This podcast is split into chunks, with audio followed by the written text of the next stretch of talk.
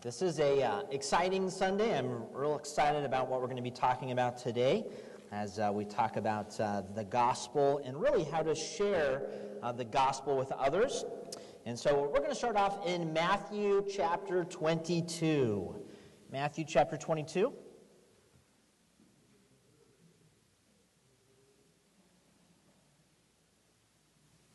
We are going to have a part one and a part two of, of um, uh, this, this message, the gospel for everyone.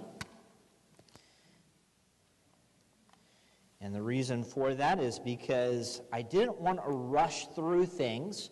Uh, I wanted to make sure that things were uh, taught clearly. And I also didn't want it to be all, let's see, what, what would be the right word? Academic. Um, I wanted to make sure to include God's Word, so we are going to be talking about a passage in uh, Matthew chapter 22. Uh, over the past uh, about uh, a month and a half, we've been talking about the gospel as we think about our theme for this year uh, Be My Witnesses, His Plan, Our Purpose. And so we started off with uh, biblical conversion. We asked the question when we, when we started off this, this whole study, which was this Do people need change? And when we looked at the Word of God, it was uh, we, we uh, saw that people do need um, they do need change. They need gospel change. And we saw that in acts chapter 2 and so just a reminder and you don't need to turn there. I'm just going to put a couple of verses up on the screen for us just a way of of um, reminding us. Although, as I look out, there are some people that were not here uh, for those, so this will be a great way for you to get caught up uh, over the several, I guess, the month and a half in a very quick way. And so, just a reminder here in Acts uh, 2:37, this is Pentecost, and so Christ uh, told the disciples, "Wait for the Holy Spirit." The Holy Spirit has now come. In Acts chapter 2, uh, Peter goes out and he begins to preach, and everyone is hearing in their own native uh, language. And uh, so this is something very supernatural. The Holy Spirit is at work. And so as Peter is preaching, it, the, the message of the gospel really affects those who are listening. And so they say this. Now, when they heard this, they were cut to the heart and said to Peter and the rest of the apostles, Brothers, what shall we do? The idea is, what shall we do to be saved? And so Peter has a, a, a great opportunity, and, and he could have said a number of things. So he could have said, Sin no more, go and sin no more, your sins are forgiven. He could have said that, but, but he didn't really have the power to forgive sin. Christ did that. He had the power to forgive sin. So we don't see that Peter said that. Peter could have said, because most of the people that he's talking to are Jewish people, he could have said, I know we, we, we constantly mess up. What you need to do, people, is try harder. He could have said that. But under the Holy Spirit, again, he did not say that either. And so, what did he say? We see what he says in the very next verse. This was his reply in the Holy Spirit. He says this, and Peter said to them, Repent and be baptized, every one of you, in the name of Jesus Christ, for the forgiveness of your sins, and you will receive the gift of the Holy Spirit. And so, we looked at this about a month and a half ago, that really, as, as Peter is talking, he says that really there's two things. So their question is, what must we do to be saved? And he points out two things. The very first thing is the idea of repent. And so we talked about the idea of repent is to turn around, is to do a 180, is to be going one direction and to turn from that direction and go the complete opposite way. And so that idea of conversion is turning with our whole lives from self righteousness to Christ's justification, from self rule to God's rule, from idol worship to God worship. That's the idea of repent. And then we said there was a second thing. He said, repent and be what? Baptized. And we said, not that baptism saves anyone, but baptism is what? It's a picture of what has already happened in the heart. And so he said, repent, that is that change. That is you're going one direction, that, that uh, self justification. Turn towards Christ. Allow Christ's justification uh, to cover you, or Christ's righteousness. and be baptized. And again, that, that picture of baptism is the fact that uh, when we're baptized, it's an outward picture of what I believe. I believe that Jesus Christ died for me, he was buried, but he didn't stay dead. He rose again. That's the picture of baptism. And so that's why Peter says that um, repent, that is, change the direction you're going, and be baptized, uh, be uh, just celebrate with others what has already happened in your heart. And so we talked about that biblical conviction. Uh, from there, we move to the gospel as good news, because that's what the gospel means. That gospel means good news. And so we saw why it's good news from Romans chapter 8. And so Paul says this in Romans chapter 8 and verse 1 There is therefore now no condemnation for those who are in Christ Jesus. As we talked about, the Mosaic law really condemns us. It shows us where that level is of, of what we should do to honor God, but we fail. That Mosaic law points out the fact that we sin. And so we are condemned because of our sin, but Jesus Christ has redeemed us. And so, Jesus Christ, though we are condemned under the Mosaic law, we are justified because Christ has lived in our place. And so Paul says this a little bit later on. This is Romans 8, 3 and 4. He says this For God has done what the law, weakened by the flesh, could not do.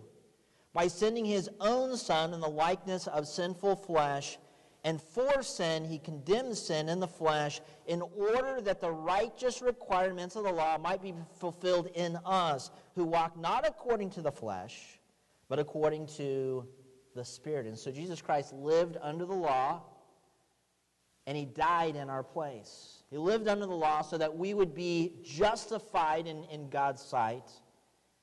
He died in our place to pay for sin. And so that's why the gospel is good news.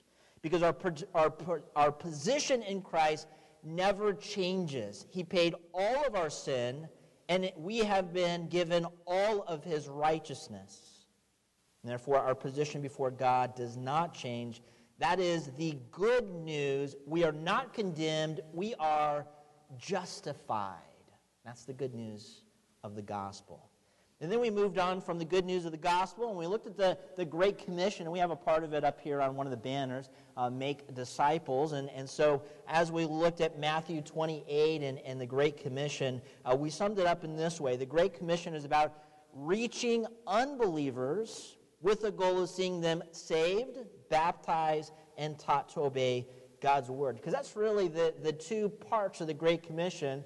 That is, that we go and make disciples baptizing them, and then the very next word, uh, the next verse says, teaching them to observe all that I have commanded you. And so when we talked about that, that's the idea of obedience to God's word. And then last week we talked about something that was very, very important to the Great Commission. So we talked about the how, the two parts of the how. Then we looked at those, those uh, bookends of the Great Commission. And so we said this fulfilling the Great Commission starts and ends with Christ. For it is through his authority we go, and with his power we spread the gospel. Without Christ, the gospel just cannot stand. And so when we think about the Great Commission, it must be, it must start and end with Christ. It cannot start and end with us. And so that is a, a, quick review of what we've covered thus far. And the reason why is because we've been laying a, a foundation. The reason why I wanted to do, do a big review today is because we've been laying a foundation of why the gospel is important. And today we're going to get into that. We're actually going to get into how do I share the gospel with others? Because oftentimes Christians don't share the gospel because they don't feel like they know how. And so we're going to be looking at that today. But before we jump into that, we do want to look at this passage in Matthew 22. So we're going to start in Matthew 22. We're going to start in verse 1. We're going to read through verse 7. And so if you'll stand out of respect for God's word, we're just going to read seven verses to get us started this morning. So notice here in, in verse 1 it says this, and again Jesus spoke to them in parable, saying, The kingdom of heaven may be compared to a king who gave a wedding feast for his son. He sent his servants to call those who were invited to the wedding feast, but they would not come. Again, he sent other servants, saying, Tell those who are invited, See, I have prepared my dinner. My ox and my fatted calves have been slaughtered, and everything is ready. Come to the wedding feast. But they paid no attention and went off, one to his farm, another to his business, while the rest seized his servants, treated them shamefully, and killed them. And the king was angry, and he sent his troops and destroyed those murderers and burned their cities. All right, we're going to stop there. We'll ask the Lord's blessing upon our time. Lord, as we think about the gospel for everyone, as we think about what we're going to be covering today, it is so important, Lord, that we that we do uh, share the gospel with people who need it because in the world today there are so many people who are taking the broad way that leads to destruction and, and there's only so many that is taking the narrow way that leads to eternal life and so, Lord, we pray that you would uh, use what we're about to talk about this morning, the, the gospel. Help us to, for our minds and, and our ears to be in sync with you and our hearts to be in sync with you. May we take what we learned today and to apply it to our lives. And may you receive the honor and glory as more people in our community turn from their own justification their self justification to Christ's justification, as they turn from honoring themselves to honoring you. And so, Lord, we pray that you would use your word as you see fit today in Jesus' name. Amen. You may be seated. Now, in the context here, in uh, Matthew 21 and 22, we see kind of the final rejection by the religious leaders. And so the religious leaders, uh, they've they've had opportunities to see Christ's miracles and Christ's teaching, but they have continued to uh, reject um, the fact that Jesus is that promised Messiah. And so here in chapter 22, again, we have kind of a parable that is, is really pointing out their failure to recognize that Jesus Christ is who he said he is that he is God's Son from heaven, come to earth. He is that promised Messiah. And so that portion that we read today is really kind of a sad and, and, and, and a startling um, area of Scripture to think that here the service went out. They went out to the people that were invited, the people who should have reacted, the people who were under the authority of the king but did not come to the wedding feast. It was supposed to be a time of rejoicing, but instead we see that those people that were invited treated those servants the wrong way. And so in verse 7 or in verse 6, and the rest of them seized the servants, treated them shamefully, and killed them. And the king was angry, and he sent his troops and destroyed those murderers and burned their cities. And, and if that was the end, then that would be, that'd be uh, one parable. But of course, it doesn't end there because the, the, wedding, the wedding feast has been set. The, the king has already invited a group, but, but so far there's, there's nobody in the banquet hall. And so notice what happens next here in verse 8. And then he said to the servants, The wedding feast is ready, but those invited were not worthy. Then look at that next verse there. Then he said to the servants, The wedding feast is ready, but those invited were not worthy. And then there in verse 9, Go therefore to the main roads and invite to the wedding feast as many as you find. And so he really says, Go out and, and invite anybody anybody that'll be willing to listen. And so notice how, how this goes here. And there's really three parts to the command of the king. That very first part is go therefore. Does that sound familiar to you? Did we just cover that a little while ago in the Great Commission? Go, go therefore. and make disciples. Well, well, Jesus Christ says this Go therefore, or in, in this parable, he says, Go therefore to the main roads and invite. And so really we see kind of that second thing is, is that you, you find. And so let me show you how this kind of plays out, and then you go to invite. The, the idea is this go therefore to the main roads, and as many as you find, invite to the wedding feast. Now I know in the Word of God those two that, that those two parts at the very end there are swapped, but that's the idea. That's that's that's the way that the thinking goes Go therefore to the main roads, and as many as you find, invite to the wedding feast. And that's really what, what, what the king told his servants Go, find, invite. And that's the same things that we really should be doing as well. As followers of Jesus Christ, as servants of the Lord, we should go, find, and invite. And so notice what happened. What did what did they do? Look at verse 10. These are, these are the servants underneath the authority of the king, and this is what they did. And those servants went out into the roads and gathered all whom they found, both bad and good. So the wedding hall was filled with guests. They did exactly what, what they should have. The, the king said, Okay, Emma, as I'm looking out here, the people I invited were not worthy. Why were they not worthy? Because of the way they reacted. Uh, they, they did some, some bad things. They ignored the king's uh, request. They killed the servants that the king had, had brought. So the king sends out more servants go out and find, go out and find everyone and invite them. And that's exactly what they did. And I love this second part here. So the wedding hall was filled with guests. That's great. That's a praise. Because really, in this, this picture here that Jesus Christ is giving us, this parable, this is, this is the kingdom of God. This is, no doubt, points to the marriage supper of the Lamb found in Revelations 19.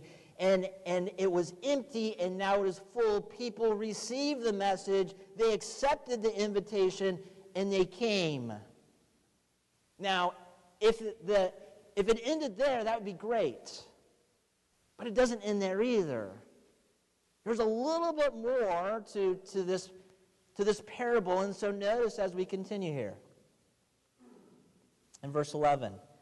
But when the, king, when the king came in to look at the guest, he saw there was a man who had no wedding garment. And he said to him, Friend, how did you get in here without a wedding garment? And he was speechless. Then the king said to the attend, uh, attendants, Bind him hand and foot and cast him into outer darkness in that place where there will be uh, weeping and gnashing of teeth. Hmm. So here, there should be really rejoicing. There, the, the, the fellowship hall is, is full, the banquet hall is full of people, and as the king walks around, he notices someone that is not dressed appropriately. Now, who is this person? I believe this person is, is an unbeliever based upon what happens there at the end. This is someone who heard the message the servants went out and they invited him and, and said, Hey, hey, the king's son is getting married and everything is prepared. Come and be a part of it. But this man did not really take it seriously. He came out of duty. He said, The right thing for me to do is to be a part of this. But he was not really there to honor the king or the son. And we know that based upon his garment. He came because it was the right thing to do, but he wasn't really there to honor the Lord. And sadly, there are people within churches today that they come in Sunday after Sunday, and they're a part of the, the, the thing we call the local church, but they've never really yielded their will to the Lord's will. They, they've never really put their faith and trust in Jesus Christ. They're going through the motions because they know it's the right thing to do, but they're not really here to honor the Lord. And as I look around, I'm not looking at anybody here today. And matter of fact, I don't think it happens a lot here in California as much as it happens back east. But sometimes churches can be full of people that go to church or that say the right things because they know it's the right thing to do. But they're not really there to honor the king. And so we see that's happening here. And then, and then notice the ne- very next verse. This is, this is quite amazing here, but in Matthew, as, as uh, we finish up this, uh, the, uh, Jesus says this in this parable For many are called, but few are chosen. But many are called, but few are chosen. Now, immediately we begin to think to ourselves, wait a second. Many are called, but few are chosen. And, and we begin to scratch our head and we think to ourselves, how does this go along with what we learn from Paul? Because Paul definitely talks about those who are called are justified. And so, how do we reconcile these two ideas? Well, many people, as they look here at Matthew 22 14, and this is one of the reasons why I'm pointing this out this morning and how it really goes into what we're going to be talking about, is this is the general calling. This is anyone who hears the gospel. So when we go out and we share the good news and we say, hey, uh, you're a sinner, but, but you know what? God loves you despite your sin. And so he sent his son, Jesus Christ, to die in your place. They hear the invitation, but they don't accept. And so, really, as, as you think about the big picture here, how does what we're being taught here in, in Matthew 22 in this parable of Jesus Christ, as well as what Paul talks about, these things are not opposites. We're not in a fight here. Instead, really, these things go hand in hand. Because those who by faith put their trust in Jesus Christ are those who receive the message and those who are called, those who are chosen, I should say. They, they may have heard, they may have been called by one of us who shared that good news. And, and they, they heard it and they received it. They're the chosen. But there's also people who hear the call, but, but they don't listen. They, they don't allow it to affect their lives. They, they go out the same way they came in. And so they reject it. Those are the ones that are not chosen. And so those who do by faith are chosen, and those who do not by faith are not chosen. So these two things are not, they don't go hand in hand. How do we know? Well, those people who put their faith and trust in Jesus Christ, those are genuine Christians. And those who are simply playing the part, those who do Christian things because it's the right thing to do, those are the people who uh, Christ is talking about here in this parable they never really came to honor the Lord. They were just going through the motions. And so these are not, um, these things do not go against one, uh, one another, but instead uh, they're two of the same. These two ideas don't go against one another, but instead they go hand in hand. And so as we think about this general invitation, as we think about this calling, as we think about going and finding and inviting, not everyone will accept. But that doesn't mean that we become discouraged. Because really, our desire is simply to obey what the king has said, to go, to find, and to invite. And that brings us to the gospel. How do we evangelize an unbeliever? How do we evangelize an unbeliever? Because there's many Christians, they just don't feel like they have the tools to be able to do this. And so we're going to cover uh, two parts today. And uh, I do have an end of my message. And I know because of what we're about to cover, it's going to be long. And so I don't know if we're going to cover all of the two points or most of the two points. But I promise next week we will co- we'll cover the whole idea. But the very first thing is the approach. The approach. It is an important part of sharing the gospel. Some Christians are very skillful in the approach. Matter of fact, someone would even say it's a talent. Somehow they're able to, whatever conversation they're having, I mean, they could be talking about like barbecue, and then all of a sudden that person has a way to turn a conversation about a barbecue into the gospel. There are some people that just, they just have a knack for this. And you know what? The more you do it, the easier it becomes. And so there is an approach when we think about going and sharing the good news. We must think about the approach. And so everyone who really knows how to share the gospel knows how to approach people about spiritual things. And let me say, it's hard when you first get started, but the more you do it, the easier it becomes.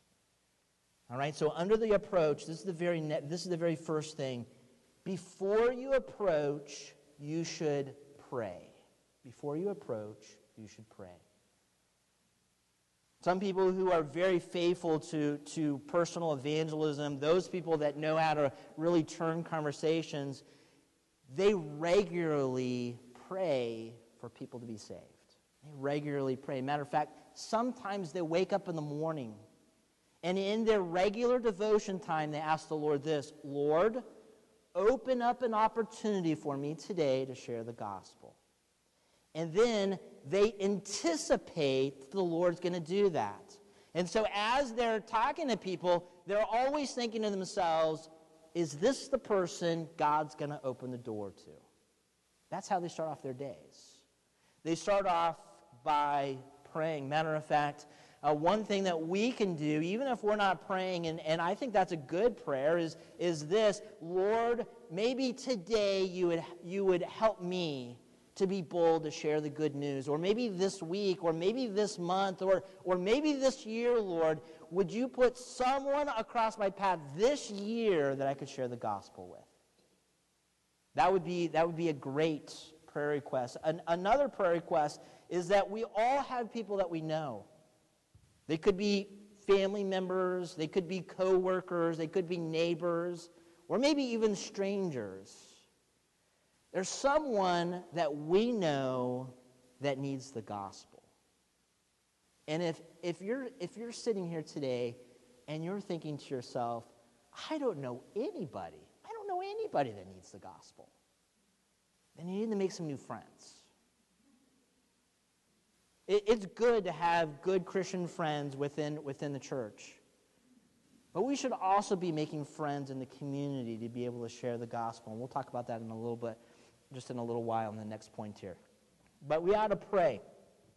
Because really, evangelism is spiritual warfare. Therefore, we need God's help to open up and change hearts. And so, before the approach, we should always pray. Now, the second thing and this is an approach that, that today, in, in our current uh, communities, in, in, in the current world in America, this is something that is working, that churches are doing, and they're being able to share the gospel, and that's by creating redemptive relationships.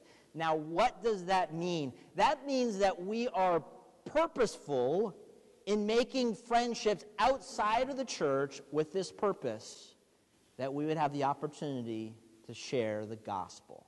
Where do you do that? You do it around sports. You, you could do it around a barbecue.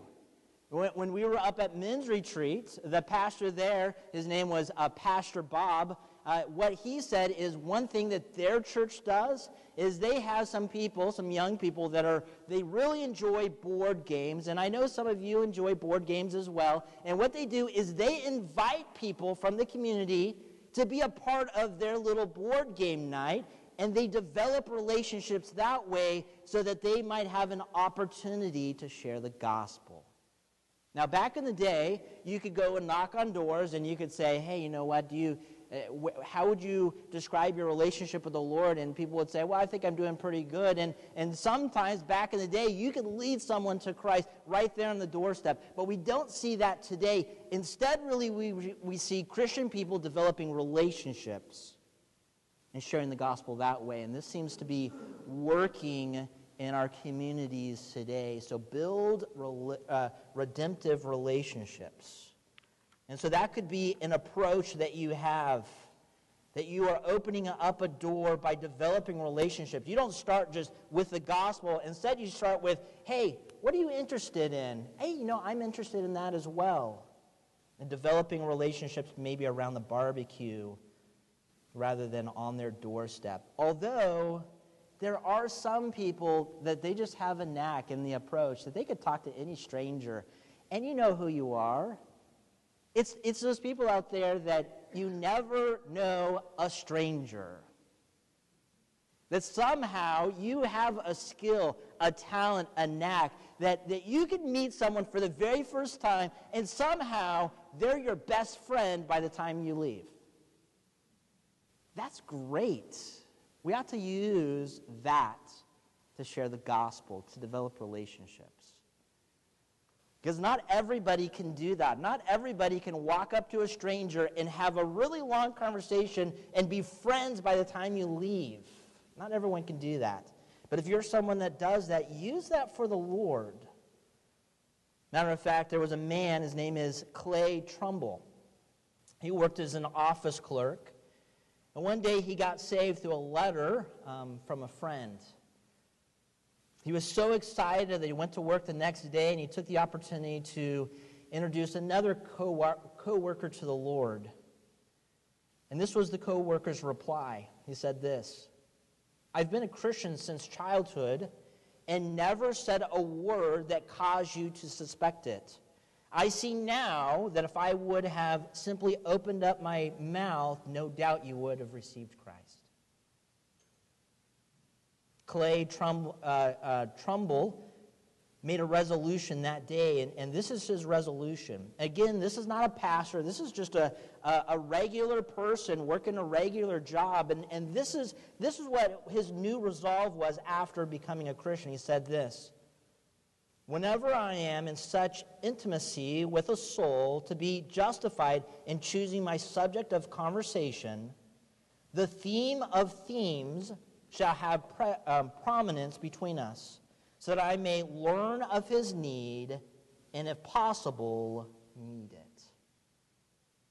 And so here he is, just a regular person, not a pastor, not an evangelist, not a missionary, just a regular guy. But this was his resolve.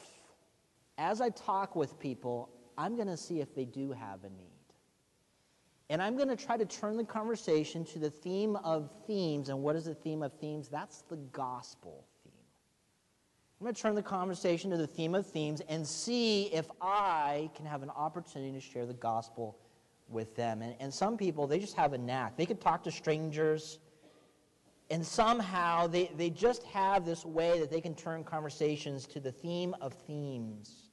And again, if you're, if you're saying, I could never do that, I could never turn the conversation to a theme of themes, again, it just takes practice.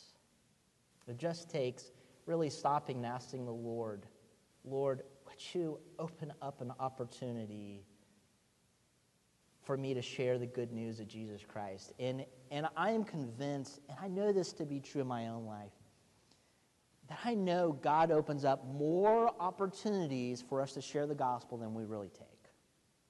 That somehow it just seems like everything is lined up. And that it's like, I don't even know how the conversation got here, but I have a perfect opportunity to share the gospel. And sometimes we take that opportunity, and, and sometimes uh, we don't. And so, what is your approach? If we're going to be people who are witnesses for Jesus Christ, if we're going to be people that are sharing the gospel, we must have an approach. And so, what is our approach? Not everyone has the same approach. Everyone develops their approach a little bit differently, but we should all have an approach. That's that first step. That is the, that is the going that is the seeking those people who are lost. That is the approach. What is our approach? The very, first, the very next thing here is to have a plan. If we're going to share the gospel, we should have a plan. All right? And so it's good to, to rely on the Holy Spirit. And, and when you're talking with someone about the gospel, rely on the Holy Spirit. And you'll be surprised at, at the way the conversation goes and the verses that come to mind that you haven't thought about for years. That's good. But also, you should have a plan. And so let me give you kind of an idea here. First of all, anyone who is a witness, eh, eh, really uh, regularly witnesses um, or shares the gospel of Jesus Christ, they have a plan. And, and normally they, they follow it um, time after time. So those who are successful in sharing the gospel, they have some type of outline that they follow. And so some things to consider. Find a plan that works for you. Okay, there if you get online and you just look up like how to share the gospel, there's going to be like, like lots and lots of plans. And don't take all of them and, and try to use all of them. Find one that fits you and your personality. All right? Make something that is, is personal. Have a plan that works for you. And then keep it simple. All right? What is the uh, keep it simple, stupid? Keep it simple, stupid. The KISS method. Yeah, that's right. And so uh, keep it simple, easy to follow. The gospel is not complicated. We don't need to make it complicated. So keep it simple. And then memorize it, or at the least, have some way to reference it. So I'm going to I'm gonna, I'm gonna give you a little, a little um, a tip here. Okay, so if, you, if you're new, and I don't have it marked in my Bible, but if you're new to sharing the gospel and you say, I'm not someone that's good at memorizing, uh, this was something that was told to me when, when I was a young man. Okay, so what you can do is you have your starting place. So you have your outline and you have your starting place. You know you're going to start here. You write that like in the, in the front of your Bible, okay? You can't miss it. It's in the front of your Bible. Again, it's not in mine, but um, you write it there. And then you know where you're going to go at the very beginning. And then you flip there in your Bible and you share that verse, and that verse is going to help you to be able to have that first point. Now, how do you know where to go to the second point? You just write it in the margin. All right? It's easy. You just write the next verse right there in the margin when you're done with that verse, you just look down and you go, and then we're going to go to, and then you go to the next one. That's the cheating method, but it's, it's helpful and it works. Write it down. Go to the next verse. Talk about it in your Bible, in the margin. Write the next verse there so you know where you're going to go next. So you're not going, oh, oh, what, what, oh, what was the verse? And then you're like flipping through your Bible and you're like, oh, nope, that's not it. And maybe it's a little further. Instead, if you, if you can't memorize, just write it right there in your Bible so that you can know where you're going to go. All right? So, so have a plan, use an outline. Everyone who is really successful in, in sharing the gospel, they have an outline. Now, this is one outline that was shared with me as I was a young man. And, and as I talk to people, many people use this outline. So you yourself may be familiar with this. One outline that many Christians use is called the Romans Road. Now, what is the Romans Road? The Roman Road is really the gospel through the book of Romans. The gospel through the book of Romans. I'm going to share the points with you this morning as well as the verses. And so, if, if you're not familiar with the Romans Road, you may want to write this down as we go through this. The very first point we sin and fall short of God's glory. That's, that's point number one. Before anyone can be found, they must be lost. Before anyone can be saved, they must know what they're saved from. All right? If Jesus Christ is the Savior of the world, what are people being saved from? That's the question. And where are they being saved from? They're being saved from the fact that we all have sinned. All right, Romans 3:23, for all have sinned and fall short of the glory of God. But it's not just the fact that we have sinned. That second is that second point is that there is a penalty for our sin. And so then we might go to uh, Romans 6:23, and this is kind of a two-parter here. But for the wages of sin is death. And you could talk to the person, you say, hey, you know what? What if you worked at your job and your manager just stopped paying you? Would you be upset if your manager quit paying you a wage? They just expect you to come in, do the work, and then, and then leave.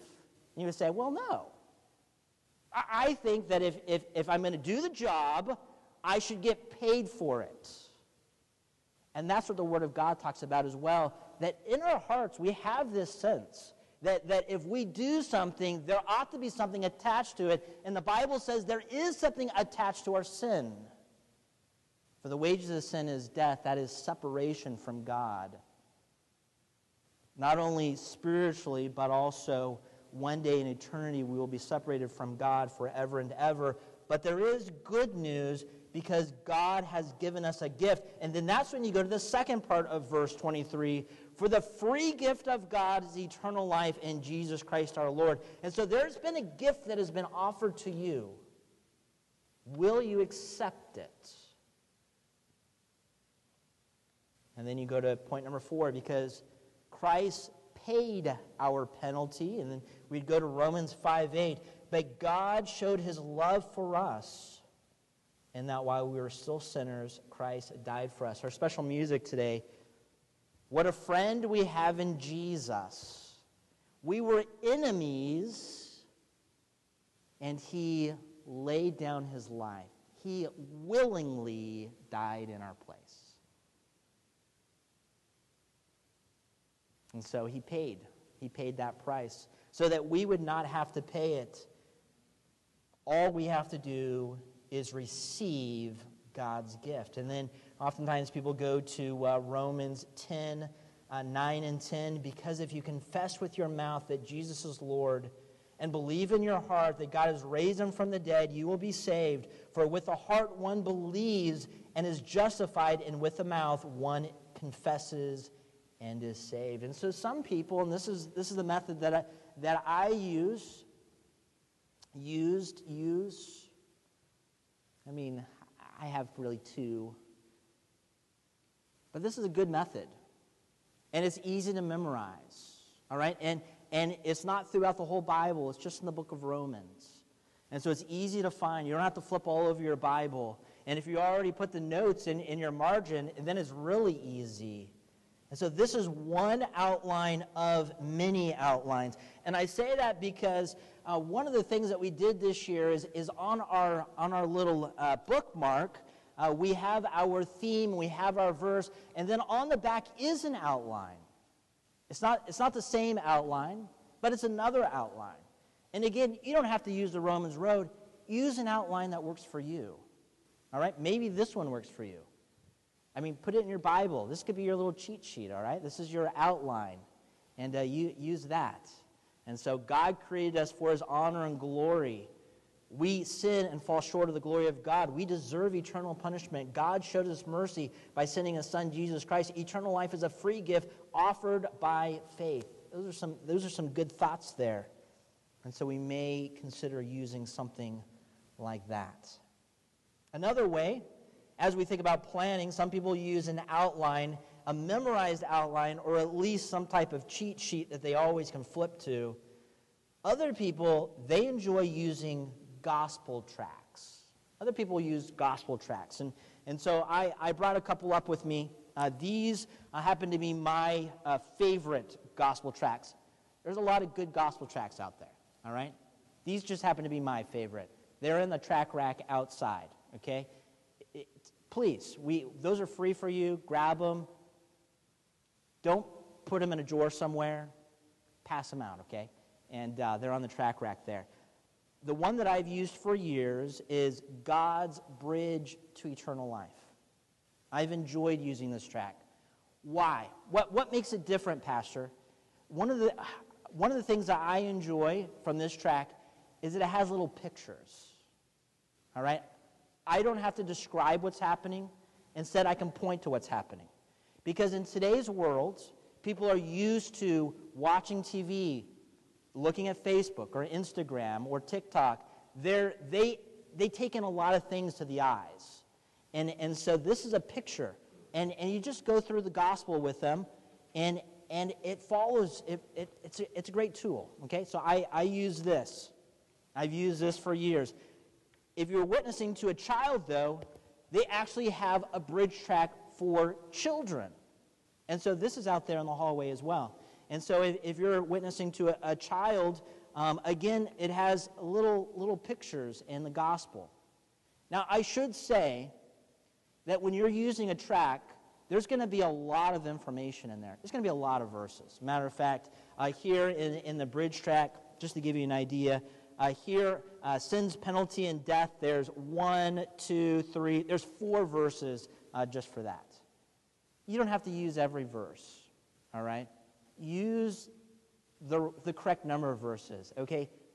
You should at least use one verse per point, okay? Don't look at the pictures and just flip over to the next one. It becomes a picture book if you do that. It's not the gospel, okay? The gospel has to be rooted in the Word of God. Use the Word of God when you're sharing the gospel. But you don't have to use every verse. Use as many verses until you get the point across and then go on to the next point, okay? They can read it. Matter of fact, after you share the gospel, if they accept it, great. If they don't accept it, that's fine. Give them. Just give it to them. Hey, here, just take this and, and read through it. And if you have any questions, let me know. Just, just take it. It's yours. Okay? And so give that to them. Another one that, that I, um, I use uh, pretty regularly is from the exchange. And uh, this is what the gospel track looks like. We do have some out there. This is actually what we put in all of the visitor packets at our church. This is a great track. And the reason why I enjoy uh, the exchange is because it is simple. And it, they have, this is the gospel track, this is the whole thing. And if, if you look at it, I mean, not very many pictures, lots of words. Really good stuff in there, though. But one of the things that they do is they put out, I think this is called like a GPS. This is a way for a Christian to share the gospel with someone else. This doesn't have as much writing. I say that, but I'm looking at it. It does have a lot of writing. But it's really easy because there's four facts that you're going to share. And all you're going to do is you're going to be introducing someone to God. And so, first of all, God is holy. And then you talk about what that means. And you talk about the fact that he cannot tolerate sin. And then you go on to the next point God is just. He cannot overlook sin. But then when we realize that we're sinners, he can't overlook our sin. And then God is loving. Right? God is loving. So even though we were sinners, Christ died for us. And it actually has the whole exchange here. Uh, it shows our sin and it shows Christ's righteousness. It's what we looked at when we talked about why the good news is so good, why the gospel is good news. And then that very last part is that God is gracious, that He has given this gift to you to accept. And it's a free gift to us, though it was paid for by Jesus Christ. And so, a good, an, another good resource and uh, it even has uh, a little prayer at the end. Now, now do prayers save us? The, these prayers in, in, the, in, the in the little tracks, they don't save anybody. It's really out of a heart that someone prays to the Lord and is saved. And so these words you don't find in the Word of God anywhere, um, but it is a way to help. And it gives like illustrations, and I say it's kind of a tool because, uh, like here, it says, Imagine a point of no return. That's all it says. And if you know the, how this gospel track works, you know what goes next. You don't read it. Instead, you look at them eye to eye and you share with them the point of no return. So, what is the point of no return? Well, it's a point actually at Niagara Falls. And, and the point of no return is, is if, you get, uh, uh, if you go across this line, then, then you're bound to go over Niagara Falls. And so it's, it's posted there, uh, the point of no return. But imagine that you were not paying attention and that you went through, you went past the point of no return and you're rowing and you're thinking to yourself, I'm just going to row harder, I'm going to work harder, I'm going to get back into safety, but it doesn't seem like anything's working. And, and so someone says, Here, I'm going to throw you a lifeline. And they take a rope and they throw a rope and it lands across your boat. And now you have a decision to make. Do I stop rowing and grab onto the rope? And why is that important? Because so many people are trying to save themselves. They need to stop working and grab onto the rope. They need to rely on Jesus Christ. And so it's a way for us to share the gospel. So, so I, use, I use this, and uh, we're probably going to go through this. Um, I, we're probably going to go through this on a Sunday night. It's probably not a good thing to go through on a Sunday morning, but I'll show you how to use this, and I'll let you know when that comes up if you'd like to be a part of that meeting. But use a gospel track, okay? They're, they're good resources. All right? God, uh, oh, those are the names. I showed you them. God's Bridge to Eternal Life, uh, the Exchange Gospel Track. One of the other things that I like about the Exchange Gospel Track is they actually, I mean, so many of us carry around our cell phone these days. I don't have mine on me, it's in my in my office, but so many of us do. They actually have an app that you can share the gospel. And I put the QR code right there. So if you want, you take out your phone right now, scan that puppy, and uh, you can uh, download that app. It comes in both Apple as well as um, Android, and uh, you can have that on your phone. And anytime you want to share the gospel, you probably have your phone on you, and uh, you can share uh, the gospel through that. And they'll actually also show you how to use this. And that track comes in, that, that uh, digital track comes in this form and this form. You can use either one uh, to share the gospel. All right, use a track. The very last thing, I know it's been a long day. This is the very last thing, though, is your personal testimony. All right? In your plan, you can use your personal testimony to share the gospel with someone else. Now, not all of us have I want to say, amazing testimonies. I got saved when I was five years old, all right? I, there wasn't a lot of baggage that I had. It wasn't like a, a long time. The gospel was explained to me in children's church. I realized that I was a sinner. I realized I was going to die and go to hell without Christ. I accepted Jesus Christ as my personal Savior. My testimony is not like, like some of yours, but you can use your personal testimony because you can point out who you were, prior to salvation, why you needed salvation, and now how your life is different. And make sure to connect your testimony back to the Word of God. You know what? I was, I was, I don't know. I was a teenager and, and I was living my own life. You know, the Bible says in Romans 3.23, for all have sinned and fall short of the glory of God. And that was me and you know what? I was, I was going my own way, but then I realized that Jesus Christ died for me. Matter of fact, in the Bible it says this, and you use your personal testimony as a way to share the gospel.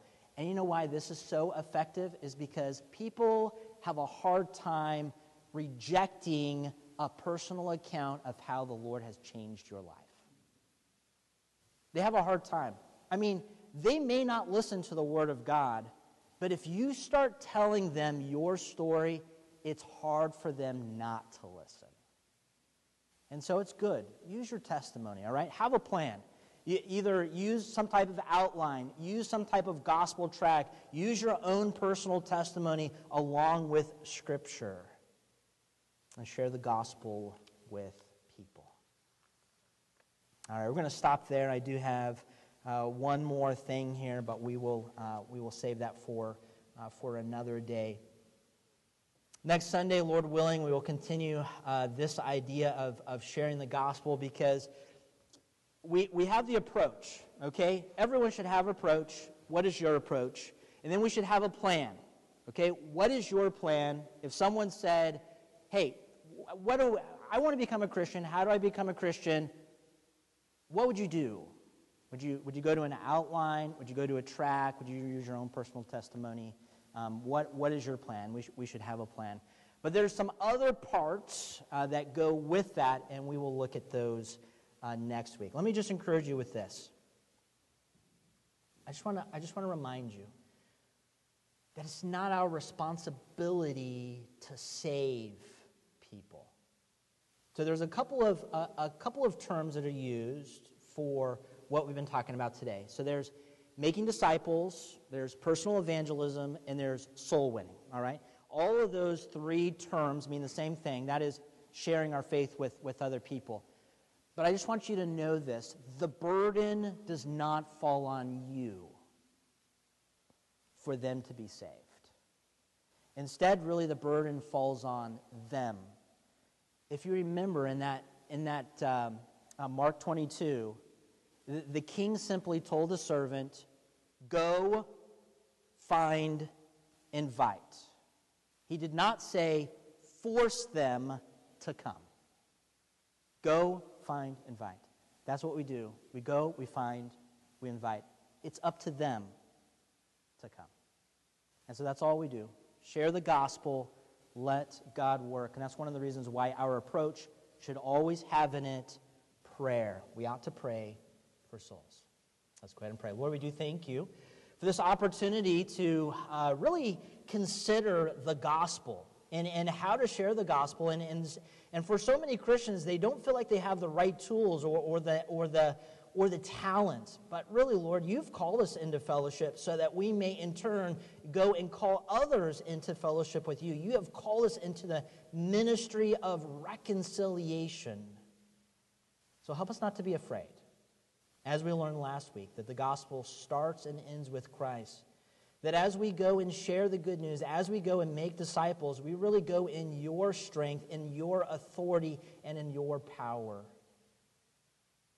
Help us to be diligent about sharing the good news. And Lord, I have no idea how you're going to use this theme this year. Maybe, maybe there's, a, maybe there's a, a group here out of the, I don't know, 40 40 some families that, that maybe you're working in, in half of this group and, and they do want to go out and, and, and develop relationships with the opportunity to see people saved. And, and maybe this year we're going to see five new families, or maybe one new family. But Lord, I know that the gospel is worth it because you sent your son to die that we might have a relationship with you. And so, Lord, help us to be diligent. Help us to be faithful about sharing that good news. Help us to find our approach. Help us to be prepared with a plan that if someone's to ask us, or if you were to give us an opportunity to share the gospel, we would know how. In Jesus' name.